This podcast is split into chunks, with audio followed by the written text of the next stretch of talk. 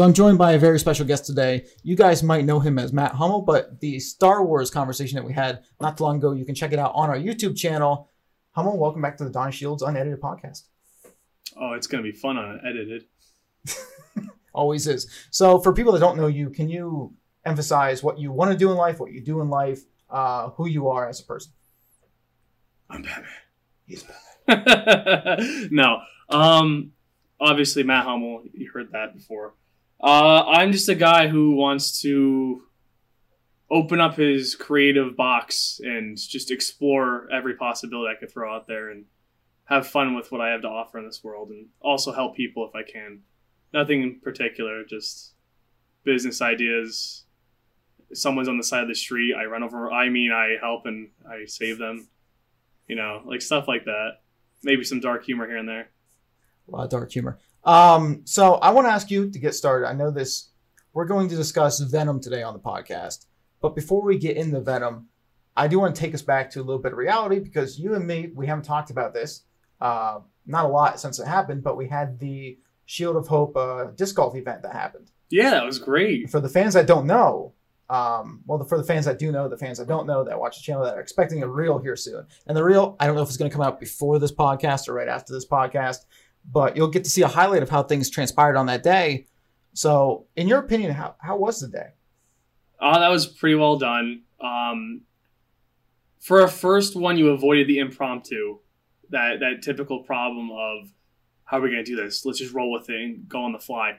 We did have that issue in the beginning with filming, which, well, I mean, honestly, that's the, that's the footage you're going to see is the beginning, and that was us basically moving at a snail's pace. I thought we were moving at supersonic speeds, but Donnie was like, "No, no, we're done here. Knock it off." And I'm like, "I, I could do this." He's like, you know, and I was like, "Okay, all right." Um, but other than that, you know, we had fun. It was a blast. Uh, we got some good shots in the in the few that we did, and I think it was a really nice day overall. It wasn't too hot. It wasn't too cold. It started off a little chilly, but it picked up nicely, and it wasn't too swampy. Thank God. That's what I was worried about. It was No, I was- everywhere. I was worried about that to an extent as well. Um, you know, I, and I saw listening back on when I'm editing this, you're like, oh, did he not tell you to wear boots? I, Yeah. I did. I emphasized the first one through three were bad. And uh, that's all I want to say. Did you really? I did actually. I told them both. Okay, because well, even Jesse though too. Well, Jesse's played there before.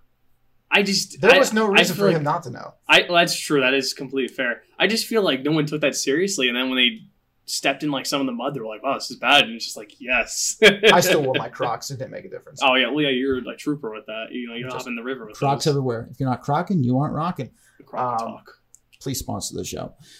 But no, I overall I thought it was a very successful day. You know, we raised money for Quilts of Valor, which for people that don't know, I will actually drop the link in this description. Uh, Quilts of Valor, it hits home because it was my well, you guys know Jake from the show, but his grandfather, uh, they had a ceremony for him for the Korea War, so they gave him a quilt not too long ago, and it kind of it helps. You know, the quilts are for the idea of being com- com- like something to hug you and snuggle you and like comfort, Comfort, you. yeah. Um, comfort at its finest. but for and I don't want to speak on a part of his family or be on behalf of his family, but it was a very emotional time, and that did a lot of good for him himself. So um, I felt like that was the first one to go with, and that's what we did in 2021, and we're continuing that here in 2022 coming up. Uh, so that's a little brief intro, but yeah. So welcome back to the podcast, and we're here to discuss Venom. We're gonna go with the non-spoiler first, so you guys can Oh, uh, you guys don't have to you guys don't got to run away from the podcast real quick. You can wait because we will. You'll see it pop up at the bottom of the screen for people that are listening to us only on, on Spotify. You'll be able to. We'll put the time code in that you can skip to or when that comes up. But for the people that are watching, spoiler will come across the bottom of the screen when we are ready. Uh, first of all, first take. Just tell us about the first reaction coming out without spoilers. So, what was the first reaction? Right what the theater? movie itself? Yeah. Oh my goodness. Um, I mean, I've been saying to people what I've typically been saying. I don't want to say right away because I, I feel like someone might get upset about that. So I'll just leave it this way. Really good movie. Definitely a fun watch. Like the critics say. Actually, you told me this, Donnie. Is that you know if you like the the critics said if you like the first one, you're like the second one. I think that is 110 percent true. I am very much the person who can watch a movie of just Tom Hardy and Venom going at it back and forth. And there's, I would say, the opening act you know, I'm not really. This isn't too spoilery or anything. It's just it's just their natural relationship at this point. Uh, it, there's a good amount of that, and it's it. I'm pretty sure I was laughing throughout the theater, and you could people could hear me that were above us because that's how to me that's how hilarious that is, and I could just I could watch a whole movie of that, like a full like two hours, even three hours, if it, a TV show, like I could just watch that because to me that's hilarious of stupid stuff. But in general, though, the movie I think was well done. I think Sony continues to prove that they don't have to follow word for word the comic books and they can invent their own creative new ways to make things interesting and spice it up. And I think that's what other studios should probably look at and say who is in charge of this because you are you know you're doing really good. And I I, I really do feel like as far as the fans go, people can see that and agree with it. Not everyone, but the majority will. The fact that it, it made more in the box office than even the first Venom on opening weekend. Did you know that one? Not only did it set the pandemic record, it actually I didn't more than I know it's about to get beaten by James Bond during this time frame. Well, okay, so let's let's before we even real I, quick, I, I just want to say James Bond at the time of this recording is about to come out. I believe either tonight, the first showings, or it's tomorrow. But either way, it's about to happen. So currently, Venom Two is still on top. But go ahead. No, I would like to. Uh, I think James Bond is a strong enough character too, and this is going to derail oh, us from the, the Venom conversation, yeah. but I don't know, like in America, okay, overseas, overseas it's going to do well. Oh, James Bond, it already has. It's I just don't destroying. know. I don't know if it's going to be Venom.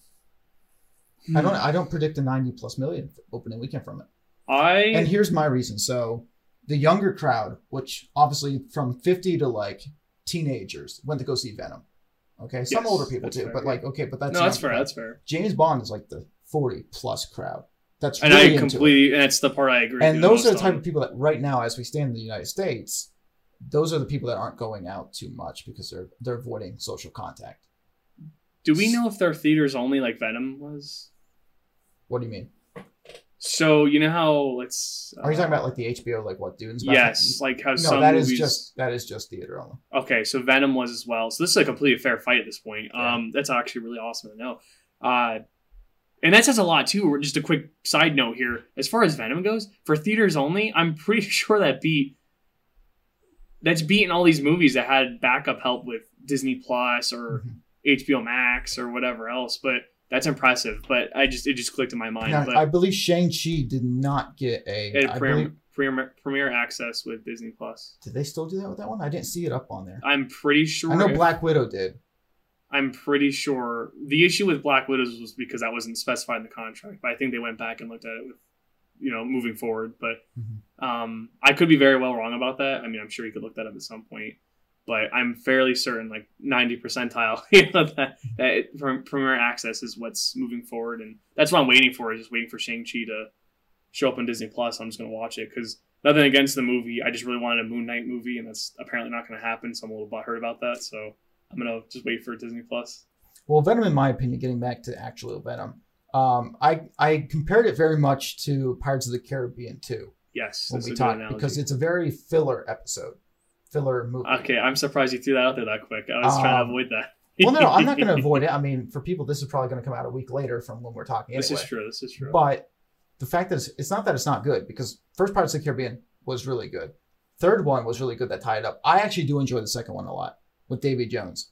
Yeah, and that's um, what I um, said. Even though he rolls into the third one, I do like the chase kind of going down for the, the locker. I just and, think it's very hard for you to not think of the what is even called the the mill, the the mill they're fighting yeah, the on. Wheel. To me, the wheel is too iconic to just say it's like that movie's eh, you know, it's forgettable compared to the other two. Because to me, I if I were to like quickly rank those, I and I haven't watched these in a while, so it, it could. I've watched the first one several times, hence why I feel this way. But I would put my favorite is probably the third one, then the second one, and then the first ones. Because nothing against the first one, it's just that the world building that occurred in the second and third one was to me was especially the third one was nuts. Because the first one just felt like all about Johnny Depp, mm-hmm. even though it wasn't. But well, the whole series is around Johnny Depp. It, it Without is, Johnny Depp, it's not Pirates of the I should say Jack Sparrow. I apologize to whoever's a fan of. No, it's still Johnny Depp. It is still Johnny Depp. Still yeah. Johnny Depp is Johnny Depp in every movie. We just forget the characters' names. Um, but it's a very filler episode. It's a really good movie, though. It's a really good it's filler. i I'll put it this way: it's a really good filler. Like I watch a lot of DC and the Flash TV shows, and mm-hmm. you know when they're filler because they're like, ah, you know. Okay, you can tell when it takes off like a, a vacation. But this, even though it was only 90 minutes runtime, this thing yeah. flew through. It was full of action. Maybe you could argue they disrespected Carnage a little bit, but I mean, they also tried to make it PG 13, which it that was an interest. Well, when you say that, and I know what you mean by talking to you, but they we mean two different things though, as yes. far as this goes. When you when you said it shouldn't have been, it sounds like you watched a rated R film, but it was labeled PG thirteen. But really, you mean it? They should have never tried to make it PG thirteen. It should have been rated R, which I agree with. I so, hmm, I mean, yeah, I do say that. So there's moments like, and this is like mild. Like I, I'm gonna bring up the the gas station scene. Do you consider that a filler at all? No, okay, or not filler. Uh, spoiler. spoiler. No, you're good. See, I'm just misusing the word. Uh, so there's there's a scene as a, in the gas station, and Carnage goes in there and has his way with somebody, and they hide him behind the counter. Well, they it was smooth. It was really smooth execution, but they did off screen kind of beat him to a bloody pulp, and they didn't show any blood, and they didn't show really the hits that were taken to full effect to hide that gruesomeness. And I would argue right there that alone to me, that's the limitations of PG 13. Whereas rated R, they could have fun with that and show uh, Carnage's true. I guess Cle- I guess at that point was Cletus, but Cletus is true. If you don't know, Cletus Kasady is Carnage. Um, but as far as that goes, they could show his true nature more. I mean, even though they did in his opening scene, they really did. That is one thing I need to backpedal to real quick. Okay. Because I did not talk about this with you. His scream, his initial scream actually there's a trailer of it online that is fair game to talk about, but I'm not going to go into detail. But his initial scream in the prison was truthfully, I would argue, my favorite part of the film. Uh, it really? came out of nowhere, and on top of that, the tone of it was so unique, and it was overpowering. Like it just overpowered every other audio, and it got quiet during that time frame. And it was probably the only part in that movie I would consider to be ripped from a horror movie just because it was that well executed and it really did it did an amazing job introducing the character. Not as initial scene where madness was happening. I'm talking about like the moment he actually walks around and does his thing. I thought that was so well executed, and if only that was in rated R, fault like the events following it, it would have been like the best scene, like that whole sequence, out of the blown out of the water, like no competition out of both movies, in my opinion. But you know, I mean, it was still really good. PG thirteen. That's just my personal take. I mean, even even the Mortal Kombat spinning that he did in the inside the prison, uh, yeah, uh, where he took out quite a few people with with I don't know what they're called tentacles, whatever you want to call them. That. They are like tentacles. Yeah. So, um, you know, appendages, I guess. I mean, if you want to get technical. But um, I there was a lot of off-screen deaths. That's which, which in the first one would have just been on screen. And listen, I get it. Maybe PG thirteen brought them in more money. But I think the same people that would have went to go see it were going to go see it anyway, regardless of the rating. Um, so I don't know why you just didn't go harder with it. I, that's how again that's how I feel. Venom is you can get away with. So there's certain characters you can get away with with PG thirteen. Like if we're talking about like the the the rated R, I guess genre and like people that like that's very much their circle. You can get away with certain people. Like for example, Deadpool. I, it doesn't seem like it, but I, I could I will pitch you away right now, okay? And I've heard I've read this online years ago, so it's not even my idea. But um, have a PG thirteen movie with Deadpool and him being able to break the fourth wall, realizing this, and then each and every time he, he censors himself on purpose and like makes jokes out of it, you know, like son of a, and then just be in like something stupid. And so he's like, sorry, kiddos, I couldn't share share that word with you. Like it just it, you could easily work with that. There's more material and more fun to be had with that Venom, it works. Going back to what I said about how Sony's creative with this and they found a way to do their own thing, which again I applaud. Like seriously, good job for them. Like I, whoever did it, whoever came up with this, whatever team, like seriously, you're amazing. They're still not out of the woods yet. But. They're not. But as far as that goes, though, the first one, PG 13, I have zero issues with. If someone were to bring it up, I'd be like, listen, you're just upset because you wanted to rate it R. I don't care and this is where we slightly differ because you just kind of said it and I already said it, but PG 13 in this movie, it did feel a little watered down. And it, with a character like Venom, again, they can get away with that. However, they introduced Carnage, who's even more chaotic than him, hence the name. But, you know, someone who just wants death and mayhem. and that's where it failed. Is that if they didn't, if it was any other character, honestly, they like even if it was like Kraven, right? Like yeah, he kills, he's a hunter, but like they could have passed that off still easily. But it's someone who likes to make it personal, hold you up and go and kill you. And he had, I don't think he had any scene. Well, he did actually have a few scenes like that, but a lot of it was off screen with the stuff he did, and that's where it kind of fell down. Mm-hmm. No, I I completely agree with that, and I really have nothing else to say about it. I mean, or beating the PG thirteen horse. well, here here's the thing. You should have been more. Andy Serkis knows what he's doing. What Planet of the Apes? So they brought him in specifically for the CGI and directing it along that line. Um, Ooh, I can't. I cannot complain about the look of the film. If anything, if, if I'm gonna complain about the look, because we did one a little bit more rated R, the opening scene where you see Screech, his love interest, and him, and what they reference as mutants, which that could be spoilers, but not really because we're only we're only thinking about what the term mutants can actually mean now in the in the I universe. didn't. So this is something that he Donnie picked up on this. I didn't pick up on this, and that was something that I didn't even think about. Was that clever use? And, well, nobody really knows yet, so that's kind of a and that could just be a loosely based yeah. term. Like that's so Sony's trying to fall into that market of as you know, as we've talked about, we're going to be. But that has, about. but hold on, but Sony has no right to the X Men, so that had to specifically be thrown the, in there by Marvel. But you could still use the word mutant. It's still copyright infringement. No, not like that. It's still, tra- I believe that's still trademark because not yet have we heard, not yet have we seen Disney Marvel use the word mutants. Well, they're and, avoiding it for because well, they're just trying to set yes, it up. Yeah, I get that, but I mean, at some point, we're not even allowed. And we're going to say this on air, but we're not even allowed to say Super Bowl sometimes because they come after you. Super Bowl. Super Bowl. You never heard about the Super Bowl thing? No, I. oh yeah. NFL does not like when you use the term Super Bowl. Why? Because it's their word. So. Okay. Listen, uh, that's not a new conversation. That's that's been out there. Okay, you need I to research that. I had no so, idea. I would love to get taken down right now. No, I'm kidding. That um, FBI but, open up but I almost wanted to see that that that style and tone because when she gets hauled away early in the beginning, which really has nothing to do with necessarily the whole film. I mean, it does, but it doesn't. So when she gets hauled away at the beginning, and you see young Woody Harrelson like, no, you know, or whatever, and like screaming his head off because he's in love with this girl. You know, it was a dark tone to start, and then got a little bit lighter and lighter. And even even Carnage's scene. Now the jail scene was like epically bad proportion, and bad. I mean like like bad and like, like, bad yes. like that's Carnage's character yes. doing its thing. And that's what. It, so and honestly, I actually just thought of that. Um, I would honestly say that the movie starts off dark and then it gets lighter, like you said, and that's and I didn't realize this, but that's the influence of Tom Hardy and Venom, yeah. and I didn't realize that that's their tone. And now that I just realized that, I'm like, I really like it, but that really downplays that dark tone, and I'm like, maybe that's a good thing. I, I didn't even think of that, but Carnage does what Car- Carnage does, and, and it, the character stays true to its roots. It really does, and it gets creative with how it's created, which is, and that's an overuse of the word, but uh, it's creative with how it originated. But it, it's character is true to its character. True. Oh boy, I'm just reusing words all over the place.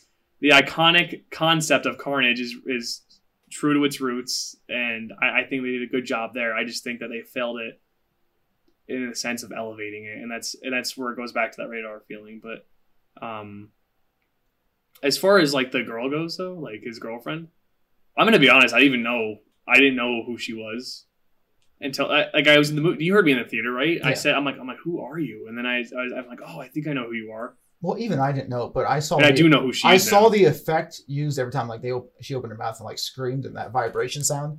I was like, I've seen that too much on DC. Like imagine from DC, what's her so. name again? Uh, Black Canary. Yeah, Canary? Black. Um, well, I think it's, it's just a canary because they, they keep alternating them. They do, yeah. There's like different canaries. All right, think so. canary. That's that's what we're talking about here, right?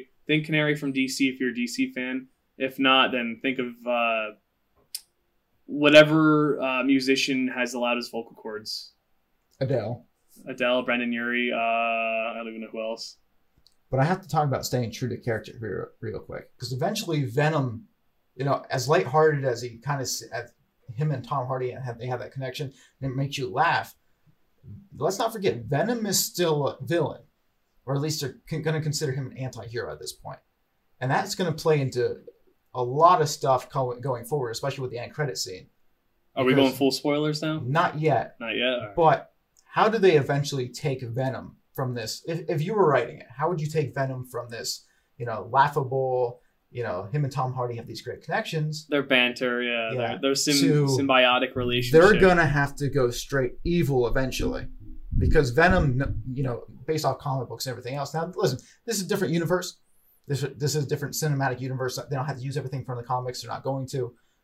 But eventually, Venom jumps from body to body, which will eventually jump to different characters along the lines of Marvel. So, how do they get there?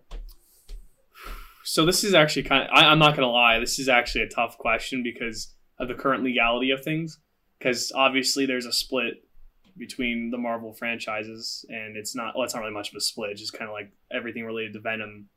But is- there's different characters within the Spider Verse that Sony owns the property to that Venom in the comic books does jump to. I do think if you're gonna throw So- Spider Verse out there, you should explain that um, well, because I'm well, No, well aware every- of that. okay, so every character, and this is just generic terms right now, every character that comes along the lines of like a Spider Man, like whether it's Spider Man's villain, Spider Man's Uncle Ben, you know, Uncle what, whatever, whoever it is, it's a Spider Verse. So all the characters combined are under, like, are under the Spider Verse. Does that make sense? Yeah, I, I, I know. I, so, in one of our previous small talks of this, um, Listen, I listen, and I gotta send you a great clip because John Campea even referenced the Spider Verse today, and I'm over here like, you know, for for people that understand what the Spider Verse is, we're just over here like, I okay, just wanna- Spider Verse, and and Yeah. you're over here like, what do you mean? I just want to no, I just want to class or classify. I want to clarify that in the legality of things, it's on Sony's end Yes, and not MCU. This is completely separate. If you didn't already know that, uh, it's very complicated stuff, but I, we promise it'll get easier as time goes. Um, well, it is also. Let me state this out for probably our next conversation coming up here. Is Sony and Marvel this, as far as we know, with the legality, is their last film where Spider Man or like Spider Man No Way Home. That's going to be the last film. that we publicly know at this time. So So eventually, Sony's going to be taking Spider-Man back, um, and so you know you could possibly have a Venom and Spider-Man interaction. I don't see why you can't. and, and that's honestly where this conversation's heading because Donnie and I are very split, uh, and you might enjoy the banter here. But um, going back to that original question, so how would I make the the problem is Venom as a character right now is more of a goofball than anything. I mean, he's obviously looking to do it like eat people, like he still is. Like that motivation is going to be there regardless. But well, he has to survive. He has to exactly yeah parasite at its finest um the movie does explore that a little more not too much it kind of and then pulls you back away from it but going back to that original question how would i make venom the bad guy essentially so if i had it my way and it was easy to answer that which i'm going to give you the easy answer then apply the long-winded answer uh, easy answer is however this would be possible if I had all the resources available, introduce Deadpool and have the symbiote bond to Deadpool, and then Deadpool take it off and go back to De- Tom Hardy. Because in the comics, that's actually like the most recent super secret origin uh, that occurred, and that's what messed up the symbiote in the first place. Like Venom was actually a good parasite, and, then, and then Deadpool's like, "Yeah, this guy's gonna good luck with that," and he just put him off to the side, and, and then ironically enough, Peter Parker, Spider Man, put it on, and then after that, it got to Eddie Brock eventually.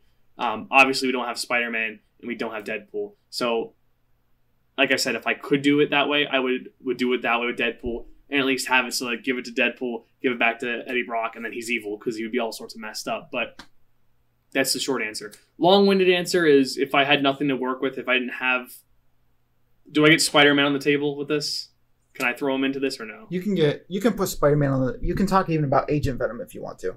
I mean, Agent- every okay. everything's ready to go. So I'm gonna go into the let's let's go based off the world that that Sony has built so far. I'll just stick with that, and then maybe because the easy answer is just you throw Peter Parker in there, and you could e- e- easily make a love triangle because it's, it's not really a love triangle, but it's a relationship of that. well, let, let me let me do this though because it might make your explanation a little bit easier. so go for it. throughout the comic books, throughout everything else, um, we know that these parasites, which is Venom and Carnage, as when they spawn away from it, and I don't I don't know the origin of Venom, but there's a there's a Just god of another the, there's a planet. god of the symbiotes too, and they yeah, created whatever. no, which I'm really hoping Um, we see one day. So apparently, through time and space, they can reconnect with people even from multiple universes, yes. anything else with different parasites.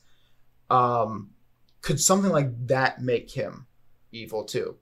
So that's what's kind of like the hot seat. Like if you go online, you could easily see it. Like I'm not even go onto a YouTube video and you'll find it instantly. But um, well, if you go on the YouTube, the whole thing spoilers. Oh yeah, you'll find all the spoilers everything. too. So if you I, haven't I, seen it yet, probably don't watch yeah, YouTube. if you're if you're waiting for like I don't even know what it would be. I guess if you're waiting for DVD, if you're waiting for DVD, um, whatever streaming service will have it, I guess is I'll put it that way. Avoid that, but um, yeah, I mean, what was the original question? Because now you got my no. Oh, it's still how do you make Venom? How do you make Venom? Yeah, no, no. But I, I mean, I'm sorry. I, am well, sorry. It, okay. No, I had a brain fry. I know what I wanted to say now. Okay. We're having a hard time even thinking about it.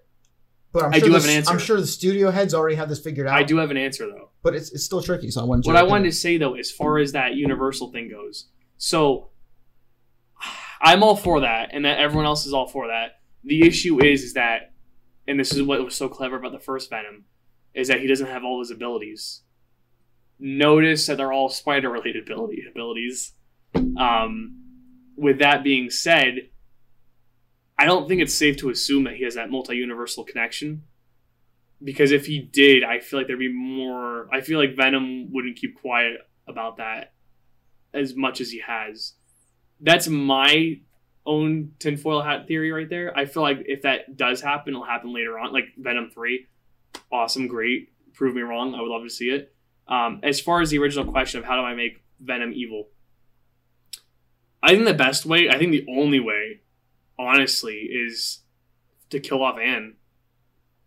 And that's his love interest, if you didn't know. And that's both their love interest, by the that's way. That's both, yes, that's both their love so, interest. And that's and it's only the only other way I could think of is if there was some sort of villain out there who killed off Dan just to torture Anne, and then torture Anne in front of Venom. Well, you know, I have a theory about that already. Yeah, and, and that, that's so my answer. But go that, ahead. That's yeah. something we all. Well, I can't say my theory because that's going to be for spoiler talk. That is spoiler this, talk. All right. Um, but yeah. So and if, but if we're going to get to an Agent Venom, you know, or if we're going to get to anybody else, eventually you cannot have the character of Eddie Brock connected because they are two separate people. Eddie Brock does not become Agent Venom. You know what I'm saying? There's yeah, there's, in the, in the there's comics. different people that get passed down Venom, like the symbiote. So if you're going to kill Anne you not only have to probably in like the same film, somewhere along the line at the end of that film, whatever it's um, Venom three, Venom four, eventually not only Anne does have to does Anne have to die, but eventually Eddie has to die too. And I don't think people make that connection. But I you can't have Eddie Brock just walking out somewhere in the universe, like in the in the Spider Verse, without Venom. Like I don't know the comic books enough to know if he does die, but I would I, I've hard I have a hard time in this film. There's certain scenes where Venom comes back to Tom Hardy and to um, Eddie Brock. I should really say Eddie Brock more than Tom Hardy, but anyways, I I've Venom, been doing that too. Venom I, comes back to Tom Hardy. my goodness, see, no, it's it's, it's, it's hard. And for the record, real quick, the reason why we're doing that is because Tom Hardy's performance is like as Eddie Brock and as Venom, because I'm pretty sure he does the voice. I might be wrong about that. I never checked that, so please prove me wrong.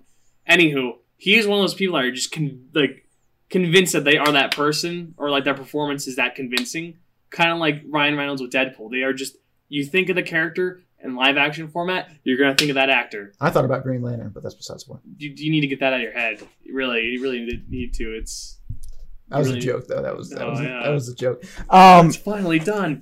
Get shot in the head. but no, I do. So there's different points in time throughout the course of the film where Venom comes back to Eddie Brock's character, and just you know, right now Venom relies too much on Eddie. Eddie relies too much on Venom that has to be separated in order to turn somebody evil.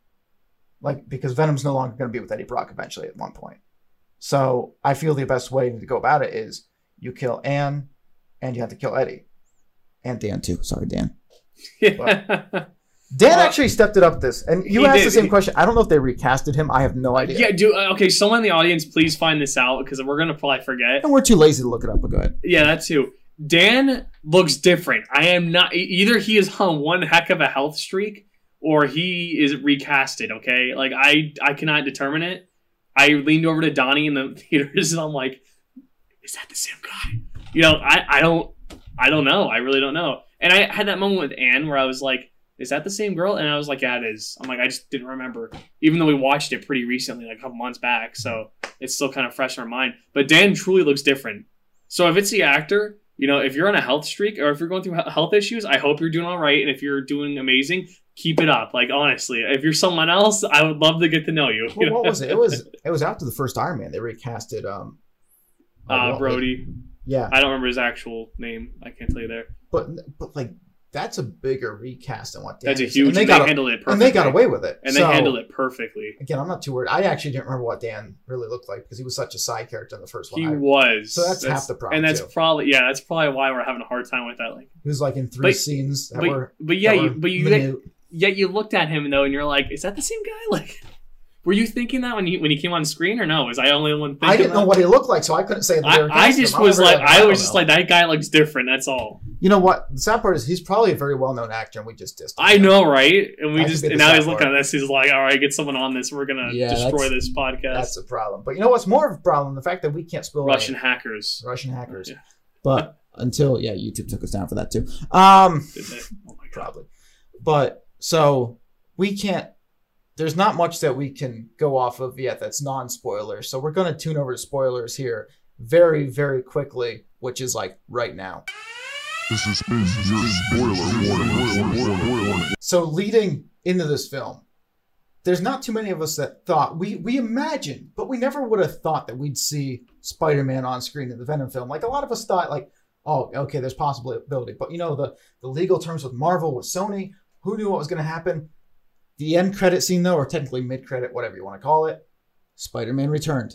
Now, we have a lot of questions around the Spider Man returning. Hummel, obviously, is going to give you his statement here about what Spider Man returning means, but I'm going to start off by saying it's going back to Sony.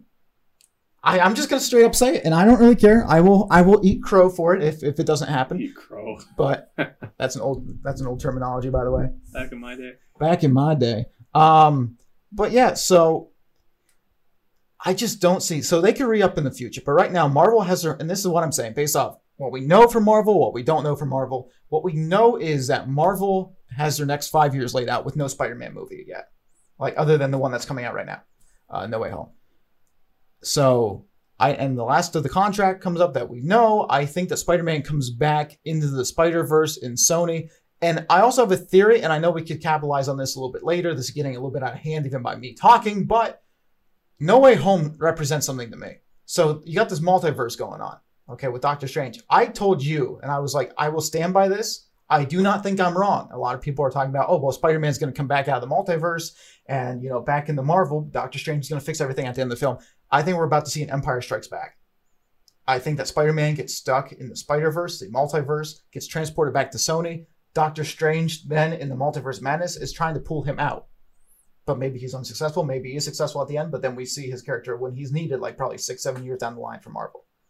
Um, so that's my little theory on that. I don't know what I know what you're going to say, right. but go ahead. So yeah, this is by the way, this is the ongoing like debate over here. But over here, it's not even like a debate online right now. It's just a debate. No, it really is just between us, which is pretty awesome. But uh, so I do want to take a step back before I, I just want to break down that scene if you haven't watched it. By again, this is assuming you haven't watched it, and if you have watched it, whatever at this point. But um, I believe it's it's not it's a cameo of sort of on screen cameo, or is that because it's it's a oh it's a, it's actually you know I have a good way to describe so it. it's a, it's take a, the Stan Lee cameos that are like the picture of him, and that's so it's an older shot footage. Like yes, it's from the last Spider-Man film. And there's a lot of debates going on about if it's a breaking news, as in. So I, you know, let me before I even get into that, let me just backpedal a little more. So say the whole scene. The scene, yeah, the scene is Venom. Well, Venom and uh, Eddie Brock in the hotel, really run down. Uh, it's not the best conditions, and they're talking about how the hive mind and all this knowledge, and they're just about to tease us with like the symbiote background and the lore. And I, am over here like yes, and then it you know it, it switches, and all of a sudden it, it before he says anything, the room shakes and does weird stuff, and the room gets colorful. It gets brighter. The ceiling fan goes from this old brown looking color that's barely moving to a nice clean white.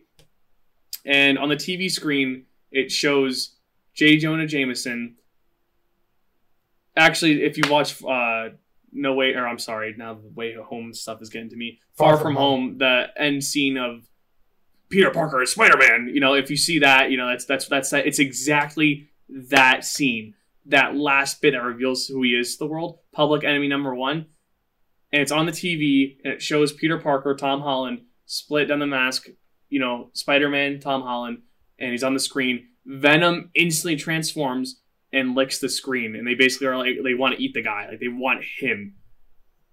And that's basically that scene, and then it kind of cuts away. Nothing was said.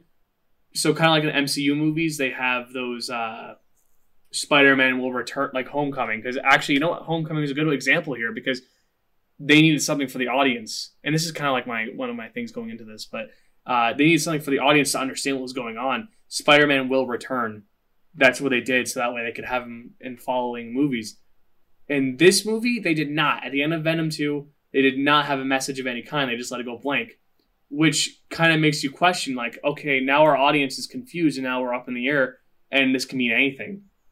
Genius move at the same time. There's going to be that audience confusion, which is kind of my other worry. Um, but as far as that goes, I, I just want to say real quick, going back to that Venom talk about how Venom 2 is filler. This is why it's unfortunately filler. Venom 2 is a great movie, and you will even say that, and we just will both sit here and praise it. Um, at the end of the day, though, that post credit scene, and honestly, it might be the best cr- post credit scene ever. I'm going to be honest. I don't know of one that could top it off the top of my head, but it completely changes everything and, and just everything that happened in that movie you're to probably bring up that post credit scene before you bring up the movie at this rate unless you're specifically talking about the movie itself and what happened in it. It's a good thing but it's unfortunate at the same time. But that's why that movie is filler and it's it's honestly a good movie but that's that. So going back to the actual argument here debate debacle uh, i think at this point if they were to go that route of the Spider Verse and sharing, well, I'm taking custody of my kid back of Spider Man, and we're gonna do the Spider Verse. I think the audience confusion is gonna be out of this world because there's gonna be people like us that understand it, but the people that go see MCU movies is a much larger crowd, and that is what Venom might have just turned that into as well. This newest release, because like you were saying, the younger crowd and everything, it might even be some older folks sprinkled in there which is great. I personally know of someone I, I he's in his fifties. He's actually getting close to retirement. He's a huge MCU guy, and he loves Venom. So it's a good example there. But he doesn't know everything. You know, he doesn't know all these connections and whatnot. With that being said, there's going to be a huge audience factor. You know, how do we not confuse? How do we not make someone completely lost of what's going on? Like, I'm confused. Isn't Spider-Man a part of the MCU? Isn't he a part? He's now he's in this universe. How are their universes? How are they connected? They're not connected. I don't what.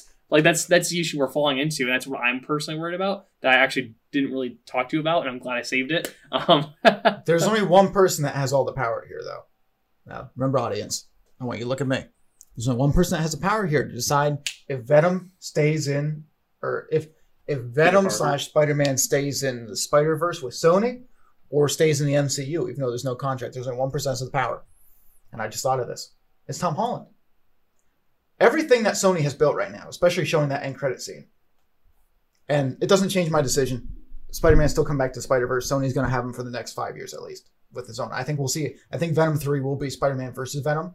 I think they're going to do like a Batman Superman, but a lot better because we know that. So, I mean, hopefully, if listen, if you do a Spider Man versus Venom and it's worse than Batman versus Superman, uh, you guys are done. Like that that's the last chance you're going to ever have. So sign sign it away then afterwards. You might as well just sell your product to Marvel if you do something worse than that. Um, but Tom Holland, okay, has all the power because Sony set this up to the point where they're like, okay, Tom Holland's coming back. I don't know what Tom Holland has on contract right now. I don't know if he's signed on to do more films. So Tom Holland can just be like, find yourself a new Spider-Man. I do have one comment about the Tom Holland case here, specifically about his like contracts and everything. I brought this up to you before. I really should have looked it up, and that's on me. But it is reported that he is supposed to be in Doctor Strange 2 Multiverse of Madness. It's not actually called Doctor Strange 2, it's Doctor Ver- or Doctor Verse. Doctor Verse. Doctor Verse. Uh, no, it's Doctor Strange Multiverse of Madness. Wanda's supposed to be in it. Spider Man's supposed to be in it. Doctor Strange, obviously. And it's supposed to be, it's meant to be more of a horror movie with Sam Raimi directing it. And with all that being said, unless those are heavily heavily caked rumors or So I'm I'm I'm still going to go with my what I told you. The fans are going to hear this for the first time. I still think it's an Empire Strikes Back ending. I think Spider-Man gets stuck. I in the- do. I, I, I, think really Spider-Man gets stuck in the multiverse. I think Doctor Strange, knowing that he messed up, bails him out with Wanda, and they go in and get him. But when you do that, you still don't have a Spider-Man film lined up for another five years with Marvel, so you can move that aside. But let's think about this: the last time time travel slash multiverses were mixed was the quantum realm. What happens when you go in the quantum realm?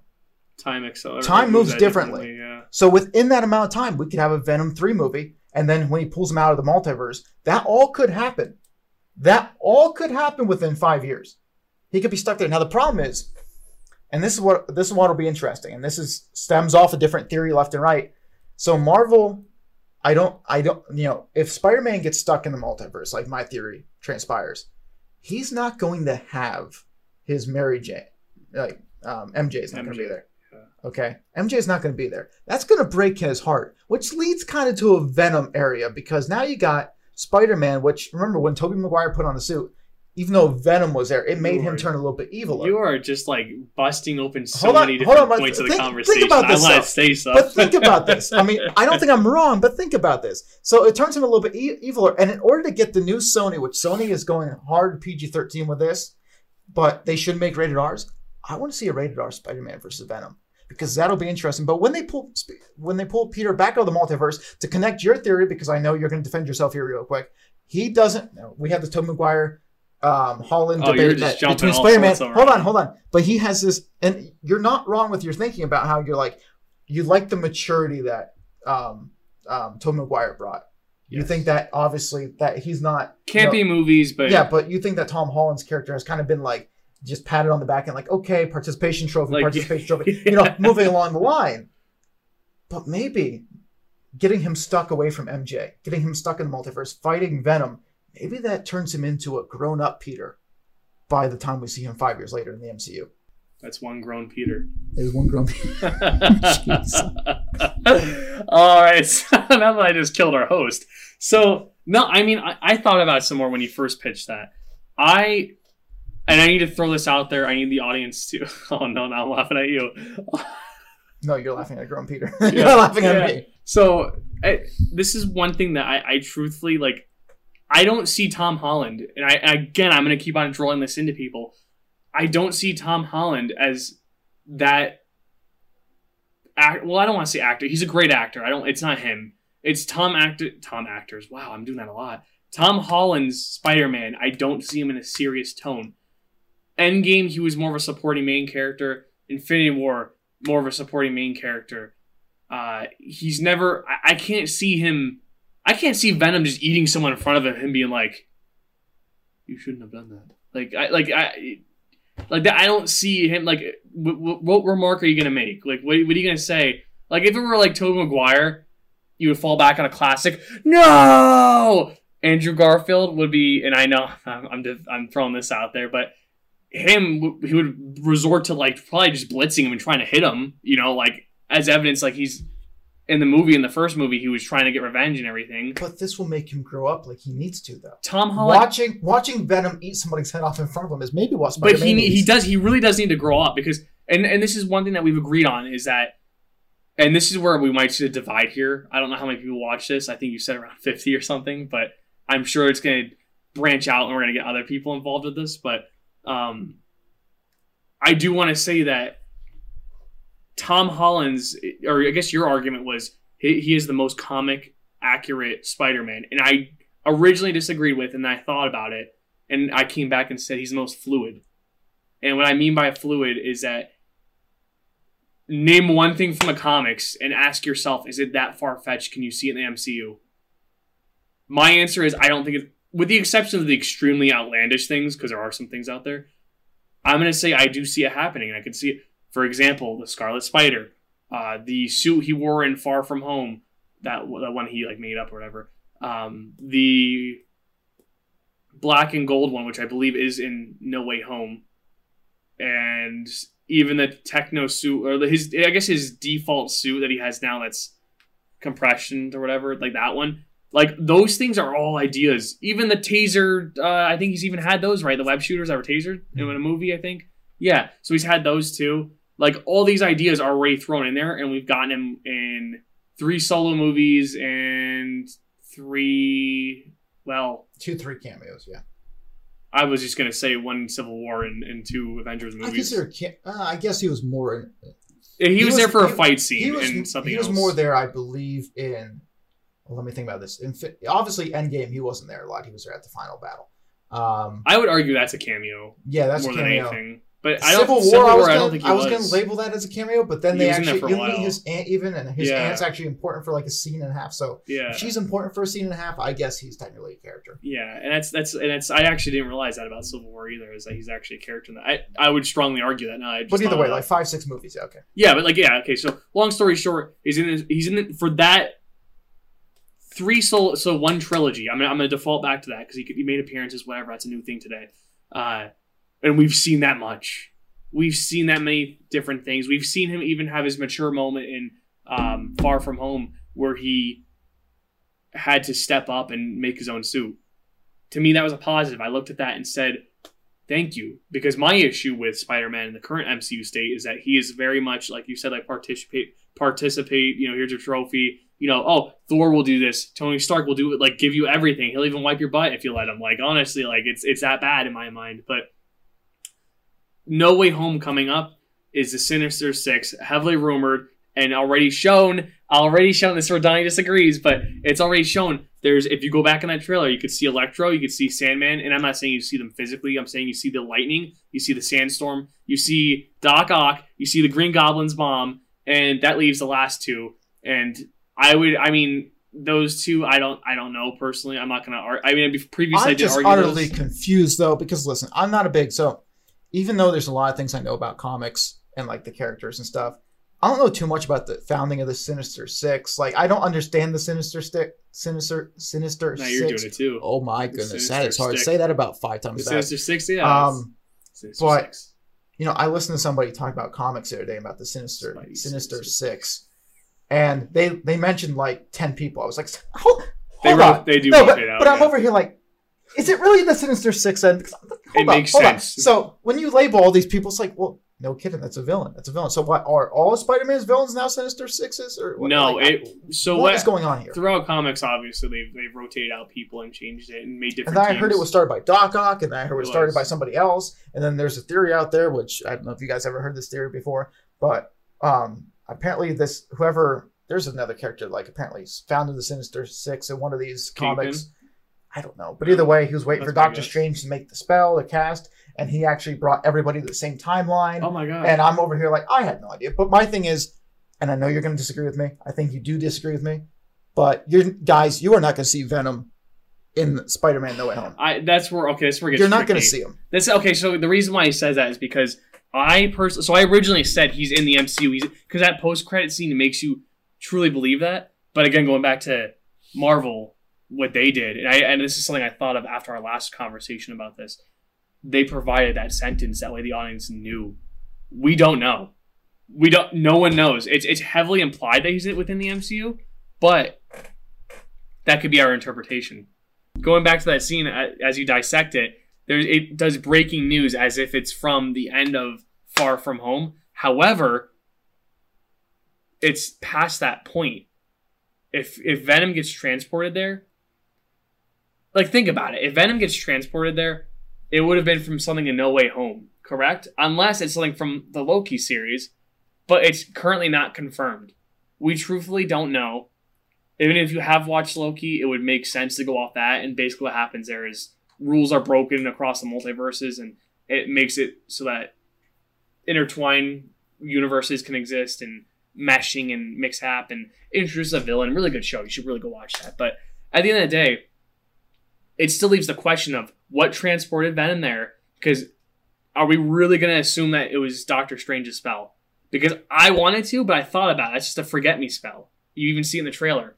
Spider Man tampered with it, caused issues, but we're also seeing these different, di- well, not dimensions, but I mean, you could say that, but universal, universal villains coming in, universe's villains coming in, and we're seeing all these different characters make a return that have no connection to Tom Holland, which is also another issue I have that Donnie doesn't seem to have an issue with because the Sinister Six is meant to be a very personable, I want to kill Spider Man because I don't like him kind of group. not because he always stops being kind of group, but Tom Holland doesn't have that personal connection with the exception of Mysterio and Vulture, uh, and no one else really. There's also a rumor that Mysterio is still alive. I I don't understand how he. Which it, he could also great in character. He could be the did. person that technically combined the timelines too, if he really wanted to. I don't know if that's possible, but I don't know. But as far as that all goes, like I, what I'm sticking to now with the whole Venom thing is, I think.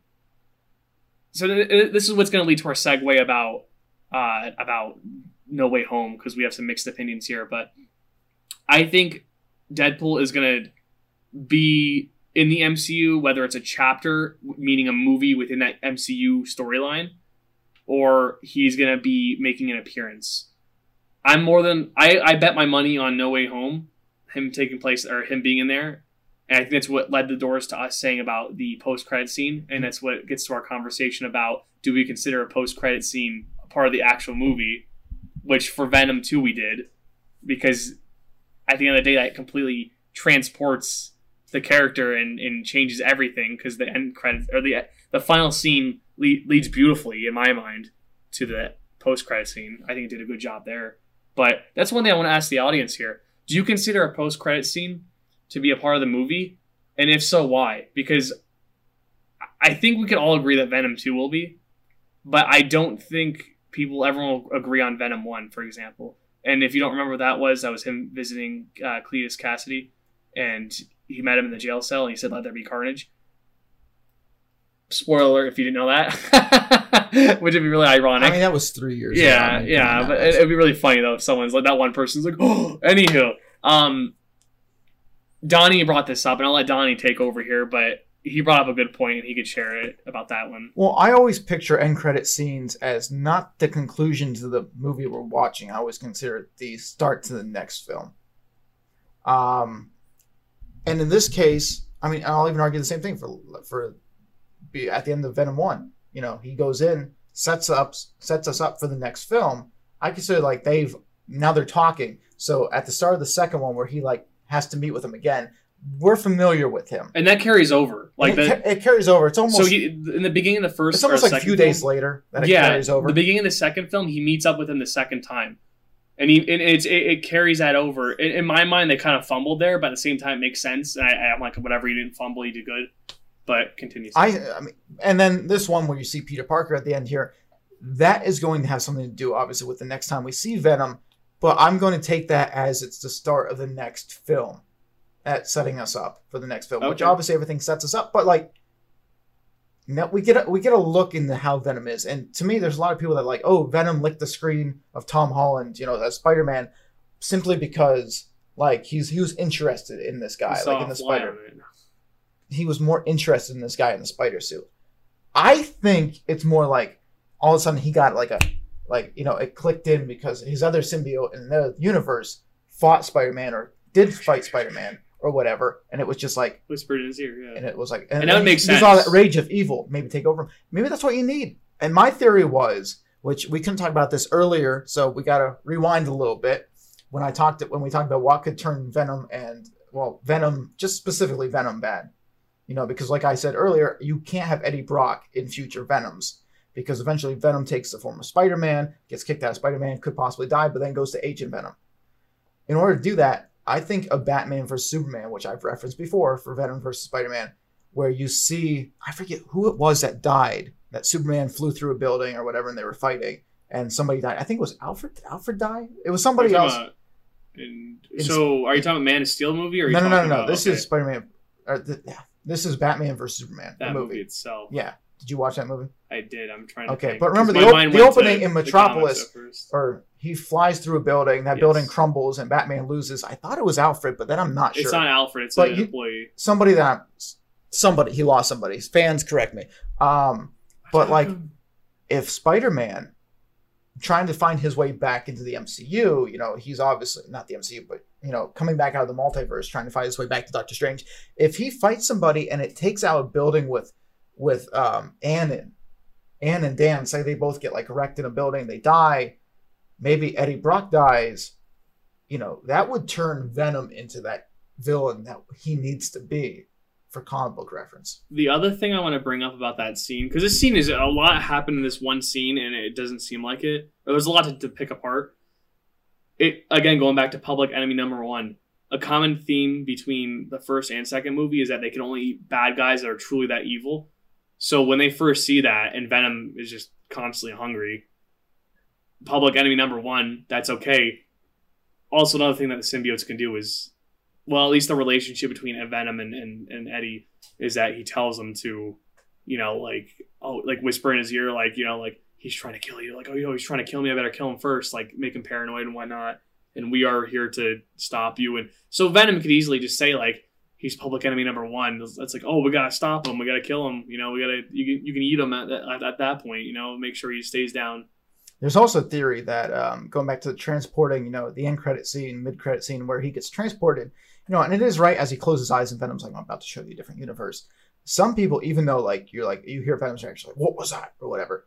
Some people believe too that he's actually in that multiverse because he's actually showing him. So like you know how like sometimes you're in a you're dreaming. Are you talking about like he he's the one that made that jump?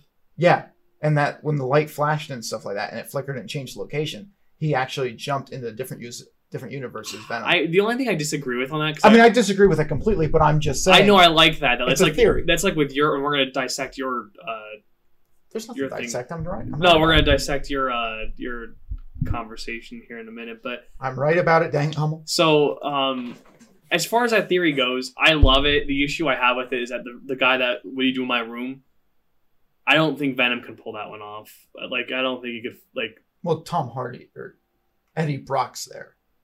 yeah, but I don't think he can. Here's here's the question. but it's a When you- random person. That's my when issue. you get when you get here i guess here's the question i don't know enough about comic books so again if you're in the comments you can help us out when he transports eddie brock to see like say he would have went through with that and transported to see what it was like in a different universe or a different multiverse you know and hardy's character could see for himself do you get the whole does eddie brock as a character does the whole body transition with him too or is it just the I mind i don't know it's just how that works Mind. It's just mind. I mean, it's a good, it's an interesting. I don't. I, I don't know if he could. I know Venom can make him fake having cancer. I don't know if he can make him fake seeing stuff. So that's. I mean, it's pretty impressive if you could do that. So that's quite the feat alone. But I do want to push to uh, talk about No Way Home because that's gonna going back to that concept of of Spider-Man versus Venom. If that were to happen, whatever happens at the end of No Way Home is going to determine that. But I keep on thinking about this, and I personally believe if we're heading your route of the Spider Verse, again, going to Sony's universe and the parent taking back custody of Spider Man, I, I personally do feel like, and I think people should think about this one, is that I actually do think that's amazing and would fix all my issues with Tom Holland Spider Man. Um, I really love the idea. I really want it to happen. I don't necessarily agree with it still, but I still want to go down that rabbit hole. So I do personally think that No Way Home. I think whether it's going to be a fir- the first part, like third of it, is going to be within the MCU, or two thirds of it is going to be the MCU. But I, I feel like there is going to be a part of it. It's going to be the Spider Verse to help connect that Venom scene Well, in some especially way. if we're going to see, and this, this is the It's going to be this movie too. It, there's not going to be like not Here- next here's, time. Here's the big legitimate question: If Tobey Maguire is rumored to be in here, I'm saying the beginning, the first third of the movie is going to be in the MCU. Andrew Garfield's in it too. Anyways, 4K. Look it up. if We Tobey got wet blood. if Tobey Maguire is going to be in this film, the first third, in my opinion, is going to be in the MCU. Then it gets transitioned over to the Sony Spider Verse. Okay, now possibly it ends in the MCU, but we, you know we're gonna either way. There's either way. There's gonna be that. There's gonna be a few minutes where he's in the the Spider Verse for because I. Here's the problem. We know that Sony obviously made the films, which if Tom if if Tobey Maguire appeared in the film, you guys would argue that he's now in the MCU. Who Maguire? Yes, you guys would argue that. Okay, that he's making an appearance in it. That's going back to what I say about Venom. I, so if Venom, so to me, if No Way Home, right? If Ven, let's say I'm talking about like Venom, like looks in the mirror and like But what you, do you consider then? Okay, because this is the big Because to question. me, it's a chapter you the consider, MCU. Well, okay, but do you, then you can consider Iron Man was the first. Well, technically, I guess it was Hulk would be the first MCU film. But now, I don't know what was made first between Hulk or the Spider Man's one, two, or three. If Tobey Maguire appears in the MCU film and you're like, oh, he's in the MCU, does that mean that the original one, two, and three Spider Man were MCU films? No. No. So Spider Man. So they were. so then the only way to connect that That was weird how we said that at the, the, same the time only too. the only way to connect that would be by saying, "Hey, listen, he goes into the Spider Verse. This is Sony property. You know, it's like it starts off in Marvel, which Marvel did. Let's clarify, Marvel is both, but it starts in Disney's verse, the MCU, goes into the Spider Verse, could end back in the MCU. But while he's in the Spider Verse, I take that more as Sony, the Spider Verse, you know, just overall their collective stuff, not associating themselves with Marvel. Like the whole strand, like there's different timelines. All those timelines yes, connect go watch Loki. all those timelines connect but i do not consider unless unless for some reason maguire meets doctor strange and garfield meets doctor strange you know it comes out of the spider-verse i do not consider them part of the mcu I don't so I'm not going to consider. Oh, you're saying as a whole. Okay, Yeah. this would be my argument: is that the character is making an appearance within the MCU, and I and I'm going to say I'm going to stick to the chapter of the MCU, right? So in No Way Home, if he makes an appearance in there, so Tom Maguire, he like he, like if he did, at that point, to me, he's making an appearance in the overall like in a chapter of the MCU. To me, he's he's in the MCU. He's a part. He was a part of it briefly. Now, what if they were in a un- different universe and it was in the Spider Verse? And I say that, I would still consider it. He's a part of the MCU, uh, a chapter in the MCU. But if he was in the Spider Verse, then at that point he wouldn't be in the MCU itself, that universe. And keep in mind too, is that as we're talking about this, notice how the MCU is still called the Marvel Cinematic Universe, and it's not the Marvel Cinematic Multiverse. Mhm. That's also huge because what they could be trying to apply is, and this is going back to your argument, is the multiverse outside of what Marvel uni- Cinematic Universe shows is Sony and and well, I guess it's only Sony at this point, but Sony and they're, they're two different universes, and they're going to keep it that way. disney owns them all Because Sony's next at this rate. what's the only one It is the only one. And that's why they're going to play hardball because and one thing, one little fun conversation on a side note here is the Hulk. For a while there, Universal had some uh, say in how the Hulk was portrayed, and there was back and forth on that. And Donnie was saying that basically it never was a thing. And long story short, we ended up finding out that as of 2020, all full rights came back to Marvel and Donnie says something about licensing, which is different from a character owning rights or something well like that. uh, But for the, for the fans That's that, well. I, i'll i'll put a simple the reason why universal studios can have all those characters is because of licensing so they have license to use them at theme parks what i was trying to argue with hummel is just because they had the license for the theme parks and they could have had the hulk smash ride and stuff like that does not mean that they had say over how They they, crafted the hulk in the mcu that's what i was They trying to did. explain Um, so I, I'm telling we would have had we okay for all the Hulk fans out there, we would have had Planet Hulk already. Okay, I'm just saying Ragnarok teased it, but we would have had it. So who really wants a planet I do. okay calm down now do we I do. really need a planet hulk yes, do we yes, we're getting a she-hulk is that not no. It's really good. I don't care about She Hulk. Okay, she is just the Hulk, that's so sexist green, whatever. What do you mean? what-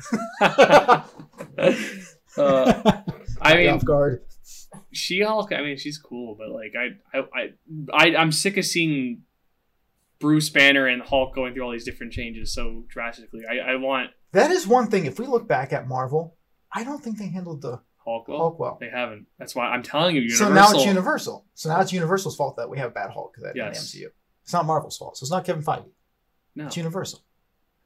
Well, they're trying to take a different route.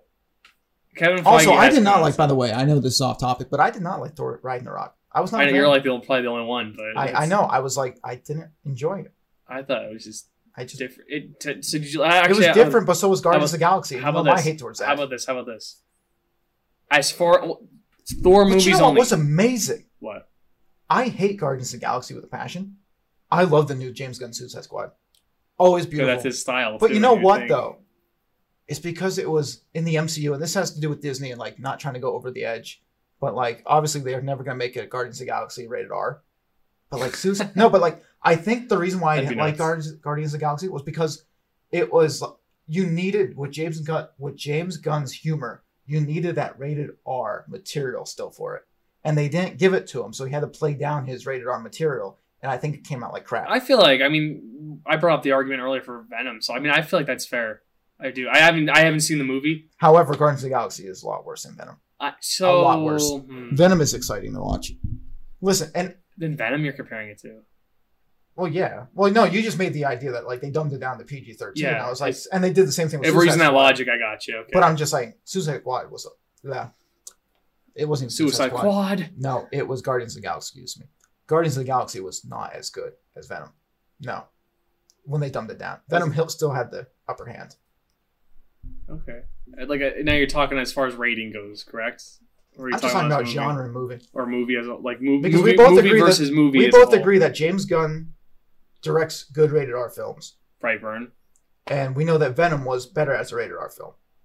Yeah. Okay. So I'm using kind of that logic. No, that, that's fair. I think that's fair. I do. I mean, I, I personally do like Guardians of the Galaxy, and I will. you I and would- everybody else, really. I mean, you guys like Most people, because that was the one thing that was different. nine out of ten love Guardians of the Galaxy because it was just the one movie at the doesn't. time. Like you got to look back at Phase Two, right? Or I believe, yeah, it was Phase Two. I think the first one was, because then it went Phase Three. But um, But they were so good in Endgame and Infinity War. you have to They were think. so good, and I just hate their standalones. you you have to think of it this way. At that time when when the first Guardians came out, it was all serious. There wasn't anything goofy or quirky or anything too weird.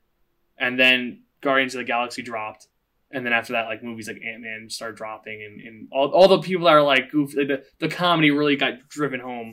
We, by the way, fans that don't know, we were in uh we were in theaters watching this film, and I forget what it was. It, oh, it was new Ghostbusters. Paul Rudd shows up on screen, they're like, "Yeah, man!" Paul Rudd will forever. It's like uh, it's like Deadpool. It's like Tom Hardy. Why we keep saying Tom Hardy instead of Eddie Brock? It's because just like Paul Rudd is Ant Man. well, it's that it's that effect. It's so When you watch Sherlock Holmes with Downey Jr., it's just it's Iron Man. Anthony Mackie or Ma- yeah, Anthony Mackie. Yeah, that's his name. Uh, the guy who plays Falcon. When you look at him, who do you who do you think of first? I think of Falcon, Yeah, that's that's a common issue. but I really Iron Man, Robert Downey Jr. I really don't know how many versa. other movies he was in though. I don't I don't know if I could. I only know of Eight Mile off the top of my head. That's what I'm trying to Eight say. Mile. All, he played in Altered Carbon, which is a TV show, so that's not true. I'm just saying I don't know. Like okay, Downey, you can name. Mr. Oh, who, what was that one? Mr. Do- Doctor Dolittle. He Doctor did. Dolittle, which was after know, Endgame, and yeah, then there was the Sherlock Holmes Sherlock. Sherlock Holmes. You can name different things. Anthony Um, Mackie, I just can't do that, so it's hard for. Oh crap! What is the movie I'm thinking of? I don't know which one you're thinking of. Wow, it's a very unfortunate. Um, it's 2007 movie. It came out right before uh, Iron Man did. Uh, it was What was the genre? Like, what was it about? mystery, probably mystery thriller. I would say drama, maybe mixed Oh in my. too. Uh, it had Robert Downey. It was one of his first few roles back into acting after he got out of like his whole roller coaster down to the pits. After they of- kicked him out? Yeah. Yeah. Um, and he played like a more of a minor role. I don't remember why I can't remember this. It's it's a really good movie, and I know it. And I'm sure someone's screaming at me through the camera. Oh my gosh, what is it? Well, either way, don't try to think too much. But the, the point was It's a really Anthony, good movie. Go watch it. the point was Anthony Mackie. I don't know too many more. I, I, I can't name another title of a film he was in really.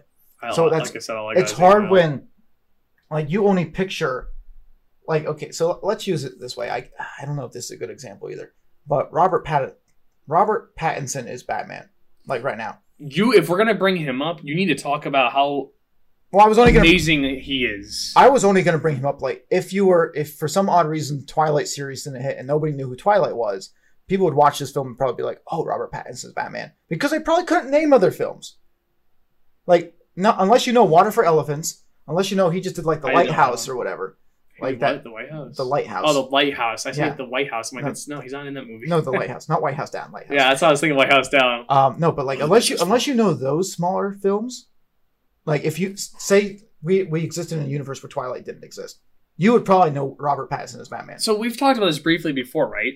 So I, I, we're gonna we're, we're gonna stay on him for a little bit. It's gonna be a side tangent, but that's it. So Robert Pattinson as an actor, okay, I have always thought the first role that I comes to mind is uh, Frederick Diggory Frederick fr- Diggory, from uh, Harry Potter. yeah, from Harry Potter, from Goblet of Fire. I've always thought of him as that. Even when I've watched the first Twilight, I think I watched. I think I watched New Moon. Yeah, I did watch New, New Moon. But he was so minute in that film. Like he was almost what irrelevant. in Goblet of Fire? he was only relevant because he sacrificed himself, basically. And I spoiled it for Donnie, and he just did it for you. So, I mean, at that it came out what in like the early. wait, wait, get this, get this real quick. This is for the audience, okay? I, Donnie and I were talking about the Harry Potter films, and he was bringing up the Prisoner of Azkaban, and we were talking as if he's watched like the majority of them. He's at nearly at the end, and I'm like, oh, cool, I'm like, You're at the part where you know I, I think of uh, I think of Diggory because you know he's a great character and everything, and he ended up dying, and it was unfortunate. And he's like, oh, spoiler alert! I was about to watch that like later tonight, and I'm like, what were the odds of that? Like that movie is that old, and he hasn't watched it, and it's the one person, the one time I, I I bring it up that we've never talked about it before. The one time I do, he's going to watch it. I just ruined it for him. But do I get upset over spoilers like that? You do. You got you got upset. You got upset when I looked up the spoilers for Venom. There's a difference between a film that literally is out now Someone can't hype it up some- for me. I need to know. to a film okay? ten years ago. There's a huge difference there. No, like this dude, he goes out, he already knows Spider Man's coming in it before we even walk in the theater, and he's over here like, "Do you want to know? Do you want to know? Do you want to know?" I'm like, "No, I I don't did want to not know." go that hard. Okay. It's like, "No, I don't want Uh, to know." He wanted to know, but he found he waited the whole. Next time we're going to see a film, I'm just taking your phone for the next few days, and you're not even going to be able to do anything. I'll have my computer. No, you Uh, won't. You've been stripped. You've been locked in a basement. uh, get in the cellar. But Robert Pattinson, real quick, going back to that. So he's a, he's very much a person, and there's a YouTube video that I would love for you guys to watch if you love movies. Captain Midnight. He has a video on it, but more or less, he says, quick and easy, is that he's a person who has gone from being labeled as a Twilight guy, Edward Collins, to all these different roles and really breaking away from it. And now when you look at him, you realize he's a talented actor and is on top of his game, and he's now going to be the next Batman, which I think we could all accept. I mean, if someone's really upset and they're really fixated on the Twilight days, um, but I, I do look at him. I, the first movies that come to mind, I no longer think of Twilight. I think of again Harry Potter, Frederick Diggory. I think of The Lighthouse, and I think at this rate it's gonna be Batman. but I don't. I no longer think of Twilight right away. Well, here's the thing. I can I can put my money on this and 100% guarantee his Batman will be better than Ben Affleck's Batman. You don't like the 100%. Batfleck, Oh no. Batfleck, whatever Listen. call it. Ben Affleck, okay. Here's Affleck. and I I understand people like Ben Affleck. Listen, he's been through a lot. He's there's a lot of things in his life that he's talked about that reaches on emotional level or emotional level. I have no idea, but all right. um, what was it that um Butterfly, butterfly. he did like one he did that movie, The Comeback or whatever, the basketball movie, Okay, and like it. and they said that, that I can he relate. said because from what I understand is he had a big alcohol addiction, I didn't know about that actually. and then this film dealt with alcohol. Didn't he also go blind for a little bit? Like in I don't know about 2002, that. 2003 when he. I cannot confirm that. I had to call him up and I ask him. actually, I was making Um, a joke about Daredevil, him playing Oh. as Daredevil, but Yeah, well, we kind of forget that Daredevil because Daredevil Netflix version. wake me up. Anyways, um, the problem, the problem with Ben Affleck is I admire actors that change up their style. yes, Ben Affleck plays Ben Affleck in every film Ben Affleck. I don't in. know about that one, but I'll take your word for it. Go watch him in Batman and then go watch him in Argo. He just he literally stone face, not Matt's face. Stone, Yeah, not not me. Inside man. the other Matt, inside joke. No, but like stone stone face, like like you know, like I get it. Ben Affleck being like I'm Batman, like that, like, but like that's literally his voice in like every other film he plays. Like I was like, it's, it's like they cast him just without the that voice changer, without the voice changer, the deepener, whatever you want to call it. But no, that's what I'm trying to say. So I know that was my little rant aside. Um, but with that being said, since we just kind of compared two people, let's uh who's better, Tobey Maguire or uh, Tom Holland? votes in now. This is where we should add stream. Bots go. Bots go.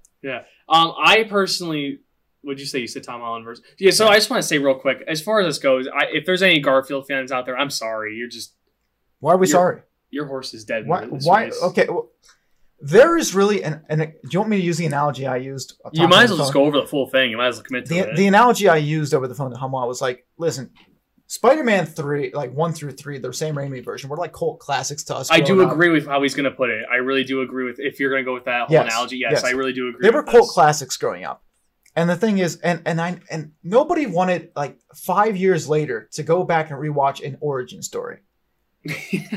And then you know, Tom Holland's Spider-Man came out in Civil War, and he was thrown back in. We didn't need an origin story, and I'm thank we God they never once. went back to the origin story because then we got something new. Can you just imagine when Robert Downey? However, Andrew Garfield, I hate to tell you, but you were a rebound. You were a rebound, okay? And listen, this is everybody's been in this situation. You get in a relationship, you know, you got Tobey Maguire for the first like five, first six love, years, you know. first love going on, and then you know what? Things High go sour. It's know. over. You go on. It's like, okay, what's the next best option? Hmm, I got this Garfield. All right, cool. We got, we got Garfield. Got Garfield. And then all of a sudden, it's like, you know what though? I found the other love of my life, and it's Tom Holland. It's like, guess what, Garfield? Ah, I'm. I just ghosted you. You're, you're not on my phone. I'm not texting you anymore. You're not even on Snapchat. I delete you I don't even know who you are anymore. You're gone. He's gone. Sayonara. Yeah. And then he did Hacksaw Ridge, which good for him though. Listen, Hacksaw. I don't even know. I stopped paying attention. I only know him from the Social Network. Okay. But either, either way, he was a rebound, and that and he really was. Of, and that's kind of how you use Garfield's analogy. Um, that's how I used. It. That's how I used it over the phone to you talking about this the other day. I don't know what your takes are. You can give me kind of feedback on that. What as far as Garfield goes? Yeah, like did I, I kind no, of? I know. I mean, I this is where I think we're going to see like pretty much perfectly eye to eye on is that he truthfully is like he fell in that that period of the Raimi trilogy. There were supposed, if you didn't know this, not many people did apparently. Uh, there was supposed to be a fourth film, and it was canceled. Long story short, is Raimi wanted to do it to make up for Spider-Man Three. It was supposed to release 2011. Uh, Sony wanted to do a reboot, and they pushed it and pushed it and pushed it and Raimi's like, I just don't have the energy to fight this anymore. So then he's like, you were gonna do your thing anyways, so we'll just cancel it, whatever. End of Sam Sam Raimi's days. Unfortunately, heartbreak everywhere, but whatever. In comes the reboot a year later after the fourth movie that was supposed to come out. So from the eyes of us, we're looking at this and we're like, so we're not getting a fourth movie? No, we are getting a fourth movie. What? Reboot? What? You know, and, and now it's it's you're already spoon feeding us. I remember going to see it. I remember everyone's concern. You're just spoon feeding us an origin story we've already seen. What they tried doing is making it more grittier, and or not grittier. I'm sorry, that's not the right word. Tried making it darker, and they tried making it more something to separate itself from that campiness of the, that Raimi trilogy.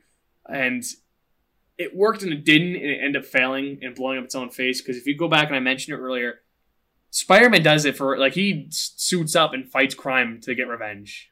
That's the moral. That's the theme and that's unfortunate because Uncle Ben is supposed to be the guy's like, you know, with great power comes great responsibility. They found a different way to to communicate that message, but he ended up dying, and then it became a revenge plot, and then he was like, time to wake up later on and be the good guy.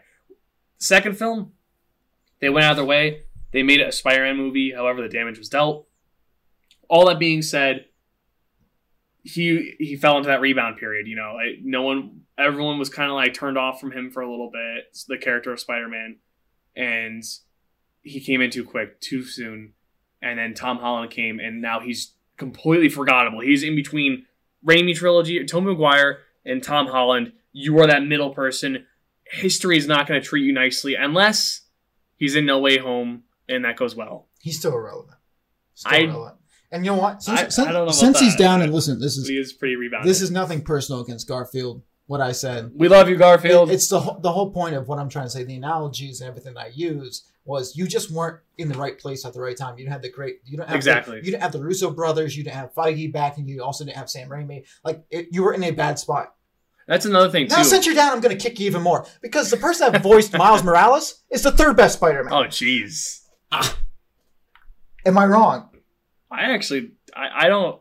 That's tough. That's tough. Even the people that voiced all the other Spider-Man, even Spider-Man Pig. Was, oh, now was, you're going far. now you're now you're digging. You're scraping the bottom of the barrel. That was, that, was, that was a joke. Where's Gar- my next Garfield, insult? Listen, I love Hacksaw Ridge. I got you.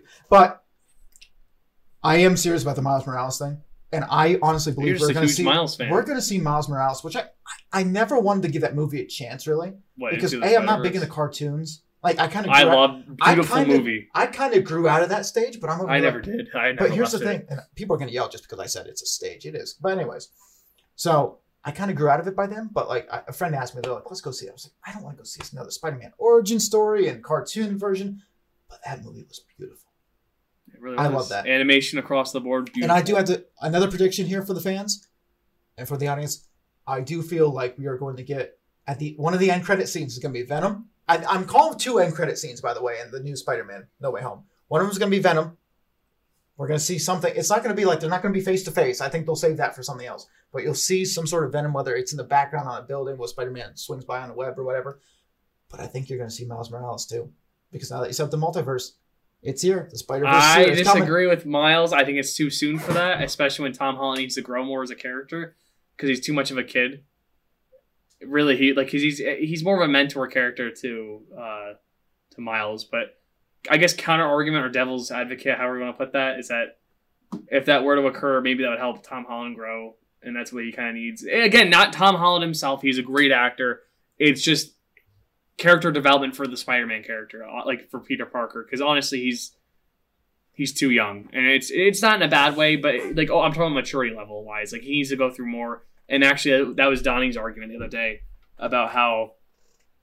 Well, you know, okay, he's more he's more relatable. Okay, let me use the analogy I used for you when I talked about Tobey Maguire's and because you're like, well, Tobey Maguire was there, they didn't like they they threw him into the mix. It's it's like, but they're they're like giving participation trophies to Tom Holland here's the thing i like tom holland's character better not only because i feel like he has better writers and a creative director with and I agree with you on that one completely. Like, that's one I'm know, not even. I like that they're fleshing out because think about this: when you watch, and I was a big, I was a big um, Teen Wolf fan growing up. I don't think you ever watched the series or whatever. I never did. I want to watch that movie. It talks about though. well, I, am the series. You're talking about, you're talking about, yeah, I know, two separate. The series came out in 2011, so that was my freshman year of high school, and it centers around high schoolers. Okay, so we're in a generation like people growing up with Spider-Man right now. Probably were in like the middle school when Tom Holland got into Civil War, and now there's some of them are graduating high school at this point.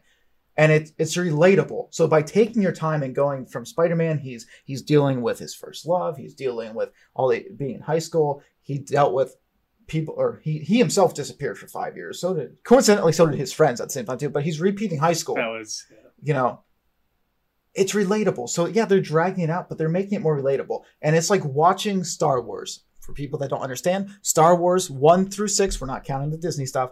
Star Wars one through six, Phantom Menace to uh, uh, to uh, Return of the Jedi. So it's hard the. And I asked you the other day, I was like, could you could you put everything from Phantom Menace to Return of the Jedi? Could you squeeze them into three films? And I think my answer was it wouldn't be done well, so no. Yes, at least Vader's storyline, because let's be honest, even though people like Luke and I love Luke, it is Vader's story. It's Anakin going into Vader. It, no, it, it, it is. It is. So, it very much is. You can't show the the rising action, the climax, and the falling action within the three films uh, spread, spread across forty years for him, or fifty, or 60. I don't know how old Vader was when he passed away. But anyways, you can't show that. But they they 40s. did that. They did that for Tobey Maguire Spider Man. They threw all that together, and it was it was Spider Man Three was the the outcome of throwing everything together. Yeah, and that so, was if you don't know that, that was. But Tom Holland's character, you're watch, you're watching him grow up. You're watching him go through and yes. become the Spider-Man that he's meant to be. Which I don't care if it's ten years later, you know, ten films later, he's eventually going to get there. Which is why I like the comic book version of him, and that's why I feel Tom Holland's the better. And I, after talking about this multiple times, I still, like, I'm still, like, I'm a huge Tobey Maguire fanboy, and I'll throw it out there. But I'm also willing to accept certain things about you know like like again Andrew Garfield if, if he did something right I'll gladly own up to that and say like hey you know but unfortunately that you're just an example right here. But Tom Holland though I can say I say he's a very fluid he's a very fluid character. A lot of things can happen with him. I do agree with the comic book accurate because that is true because even if you go back to Tom or Tom if you go back to Tobey he's got the web shooters in his wrists. He doesn't have anything crazy no technology I was always a fan of that. A lot of people weren't, and that's one of those things. It's pers- personal preference. I grew up watching those films, nostalgia. I'm sure if I were to go back and watch those movies, I'd pick them apart, even though I would love them regardless. But Tom Holland has a superior team backing him. He's in a power play position. Like he could just seriously throw some hail marys at this point and probably make it work, just because of what's happening around him, as well as the fact that he if that's the plan, if that is the plan for him to go through this slow growth and for him to become the Spider-Man that solo friendly hero like that, which it very well could be because whatever traumatizing event occurs to him later on might make him not want to work with people, and we might see a death of a character. Who knows? Uh, especially if there's a Venom movie of some kind. Um, this is going to get morbid real quick, but I would love, and I'm sorry to interrupt. Keep that thought. Ahead, I would love to see Tommy, or I would love to see them jump through the Spider Verse and every time he jumps from Spider Verse to Spider Verse, you know, from timeline, like he goes in from Tobey Maguire's timeline to Andrew Garfield's Miles Yeah. Morales. I would love to see Uncle Ben die each time. Oh no! There's like three Uncle Ben deaths in the middle of the. Only Uncle Ben stays dead in the comics, folks. That's it. So, and he honestly, it's the truth. But That'd be fantastic. That'd be a great. it'd be uh, like almost like Fantastic Four. But uh, oh boy. like that movie. The the, the two originals I thought were really good. Fans were fans were split on the original Fantastic Fours, but nobody split on the new Fantastic Four. that's That- why yeah, the new ones. Michael B. Was, Michael B. Jordan was in that, right? Yeah, Michael B. Yeah, that's like that. The only good thing about that movie was Michael B. Jordan. He still wasn't that good in it. I'm sorry. No, no, no, no. I'm not even. I'm saying it doesn't even have to be his acting performance. I'm talking about the fact that he was in it, and that was because that's what led to him getting the role in Black Panther. I don't think that led to him getting the role. No, like that was like one of the things they looked at, and they were like, That almost lost him the role. I hope he fired his agent after that. Oh no no no! After an agent gets you that type of film for the Fantastic Four, I'm hoping he You're fired his agent. You're fired. You're fired. um, no, I'm kind of hoping that he did, just for the simple sake of like, that is a film. There's certain actors that can rebound from bad films, like Samuel L. Jackson, Snakes on a Plane. He can rebound, you know. But there's certain actors that don't rebound from bad Films. I mean, Ryan Reynolds almost didn't. Mm, well, that's what I'm It saying. took like, him years. there's to certain actors that do not. So if you get a high end role and you hit and miss, you know, It so hurts. Entertainment's like that, though. That's how that life is. And for everybody else watching, if you are living out your dream, I hope you live it out to the fullest extent and don't ever give up. With that being said, once you mess up, Smash that subscribe button. once you messed up, you messed up. And you know what? I understand that because listen, I'm a director. I do my own films. I write my own content. There could be one day where I could get a big opportunity to direct, like, uh, let me say, Treasure Planet. We talked Yeah. about this. Oh, I want to. I want to direct Treasure Planet. If Disney ga- gave me one right to one property, I'd be like, yeah, Treasure Planet. Let's do it. Um, problem though, if I botch that up, probably not getting another director's gig for like Yeah. another ten years. Like, so you got to understand, doors open, doors closed. Just don't wait too long. Take as many shots as you can, but if you miss, uh, just don't miss hard. Unless you're Kathleen Kennedy. Unless you're Kathy. You know what though? I don't want to go on the. Ra- no, I'm not even doing it. Nope, not going on the Kathleen Kennedy rant. You've been around so many gifted storytellers between George Lucas and Steven Spielberg, and you've helped produce those films, and you give us that crap. That's all I gotta say. Wet pile of crap. Filoni, where are you? We need you. The Filoniverse. Um, I really hope that's going to be a thing. But yeah, I mean, as far as like the whole Spider-Man part goes, you know, like having that slow growth and that team behind him, I do think we're gonna see this is the the best iteration of Spider-Man that we're ever gonna see. Currently, I still do believe that Tobey Maguire is better in my eyes. But if this plan comes to fruition, whatever this may be, and again, this could be all like thrown together and it just is just perfectly pla like the perfect storm, like you've said. It's just perfectly playing out. First of all, that happens, holy cow, what a time to be alive! Because that's amazing in terms of film history.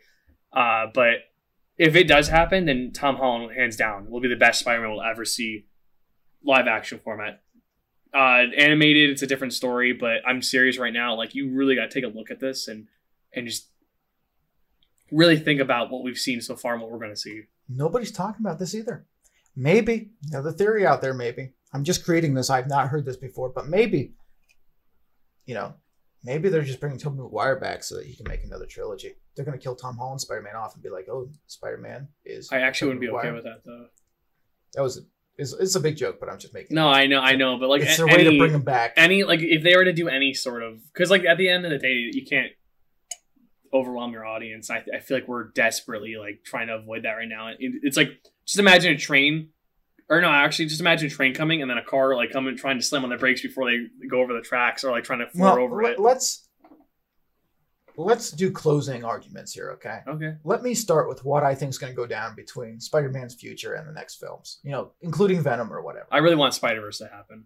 Well, Spider-Verse is happening. I mean, Like I mean, like I mean, like Tom Holland going and, and getting Yes. lost. That you, I really do want that. I still don't think that's. I say happen. he gets lost. Doctor Strange brings him back, but not at the end of this film. I think he'll get brought back in Multiverse of Madness when that comes out. So that is my early prediction. Um, number two, it'll help him grow. Number three, we will not be seeing Venom. I don't think in the next, unless it's an end end credit scene for No Way Home. I'm going to still put money on Miles Morales. I think that's semi So, a safe I bet. have because to ask setting you- up. Well, here's the thing too. Think about it. They're coming out with a new Spider-Man game for the PlayStation Five. They've already Yes. announced that Venom's in it. So there's Yes. always there's you you if you want to draw a conclusion. That's like a different universe altogether. yeah, but It's- Miles Morales is in it. I heard. Yeah, well, he's got his own. So- yeah, he's got his own. He was in. No, no, uh, no. Yeah, but but why? the first if, one. If you're going to market to your audience, also there, Wolverine I games would- coming out. I did not hear about that, but They're I'm working on now. it. So They got the But- flip and they got the. So what, what I'm what I'm trying to say though is I think that I, I'm gonna put a safe bet on being a post credit scene for that. Okay, I'm done. It's a safe bet. Um, to put it, I think it's a safer bet to put. Uh, no, it's it's a risky bet, but I think it's a semi safe bet that we will be Mhm. seeing Miles Morales at some it's. point. I mean, it's. It's. I'll put it this way: it's definitely fair to throw that out there because it's not far fetched. Like it's not like if you were to throw out like. Oh boy, let me think real quick. Who's a really obs- Let's say Gwen Stacy. Just just do somebody's love interest. Actually, you know, just do uh Spider Gwen. Spider Gwen's like Yeah. Gwen if she were Spider Man. If You'll- you threw that out there, I'd be like, dude, you're not. It's not. You'll I, have I Miles, want that to happen. You'll have Miles Morales show up before she will. yeah, and I and I want I want her. Spider I Pig. really. You're not going to see Spider Pig at this. film. yeah, It's that's happen. The Simpsons, but yeah. Yeah. Uh, now if that happens, uh, I mean, I will go. Although Spider Pig's also a thing in general. It is. Um, He did show up So- in, in technically he showed up in Simpsons before everyone. Now they made a reference, but those are my early predictions. I just and and this is one thing too, and I will let Peter you Parker. take the rest of the time for this podcast.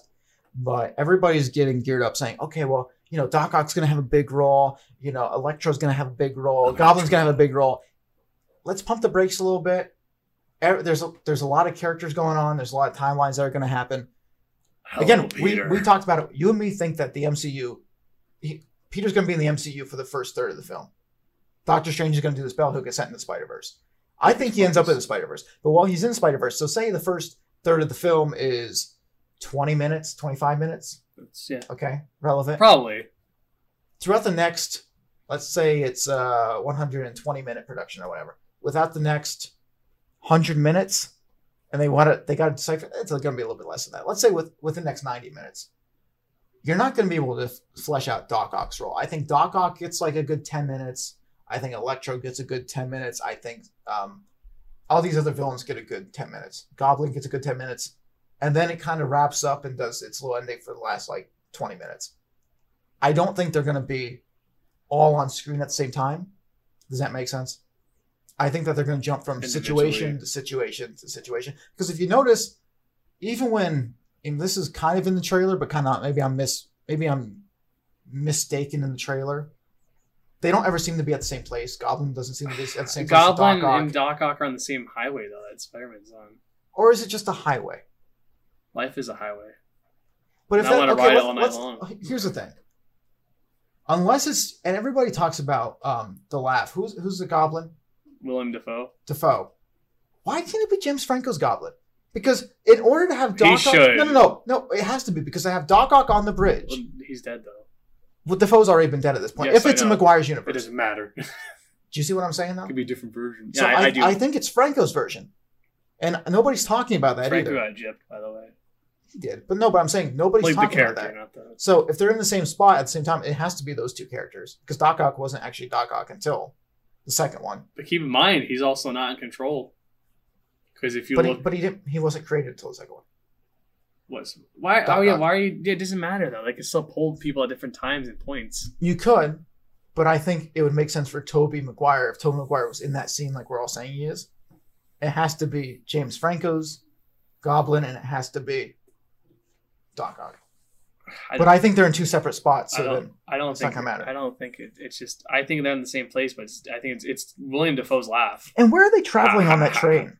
What? Nobody's talking about the train in the trailer. I that's what I'm trying to figure out because Where do you think they're going on the train? to Hogwarts. Duh. Hogwarts. Yeah. Nine and a half. Throw the throw the high throw the uh, Harry Potter references out there. But nobody's talking about that part. That makes me question that there's going to be a little bit more in the MCU than I think there will be. But I still, final prediction: Spider-Man stays in the Spider-Verse for Sony. I really want that to happen. I just don't think it will. and then he gets reverted back That's to Marvel for another contract in the future. Doctor Strange figures it out in in uh, Multiverse Madness, and there's my prediction. Go ahead, Donald. Finish it out. I just what as far as like what I think the outcome is going to be here. Yep. Give us your final Uh, take. So I just think that. Okay, so I think I really do feel this way. I feel like all there's going to be the Sinister Six. I feel like it's. I personally, I did say in the beginning that Venom was going to be in it. I realize now that there's no way they could fit that in with filming time, and that would would make no sense. What and if they somehow got him in there, whoa! That's why I think it's going to be a post credit scene at best. Um, but as far as I go, we already have four villains. Okay, four villains already. Signs of them being in there, and there's an figure in dark that we can't really identify that either looks like the lizard or people have said maybe like Venom, but again, I don't think it's Venom, so I think I'm gonna go with the lizard at that point, which would make sense because you could show representation from Andrew Garfield again from the Amazing Spider-Man. Um, and the last person would more than likely be Mysterio or, or Mysterio, Vulture, or Scorpion.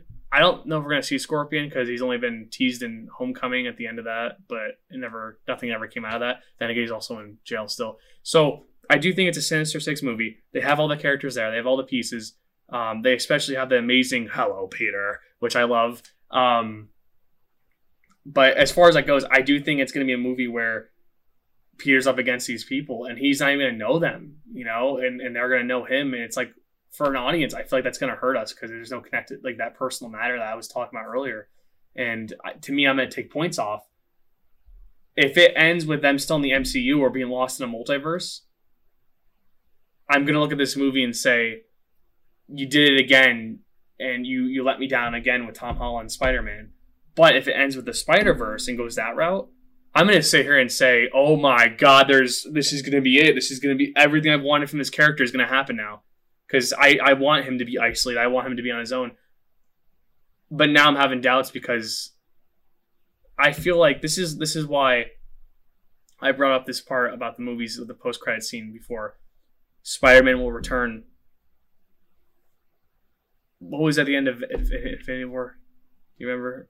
Infinity War. the Avengers will continue or something like that, or like Thanos will return or something like that. Except Thanos will return. Thanos will return. Okay, so they Marvel goes out MCU like they go out of their way. Marvel Studios But goes out of their way still- to say and something. Everybody keeps forgetting, even though it is a Marvel contracted, it is still Yes. a Sony film. but with that being said, Sony does not run so everything. That but Marvel Sony does. didn't come out and say that.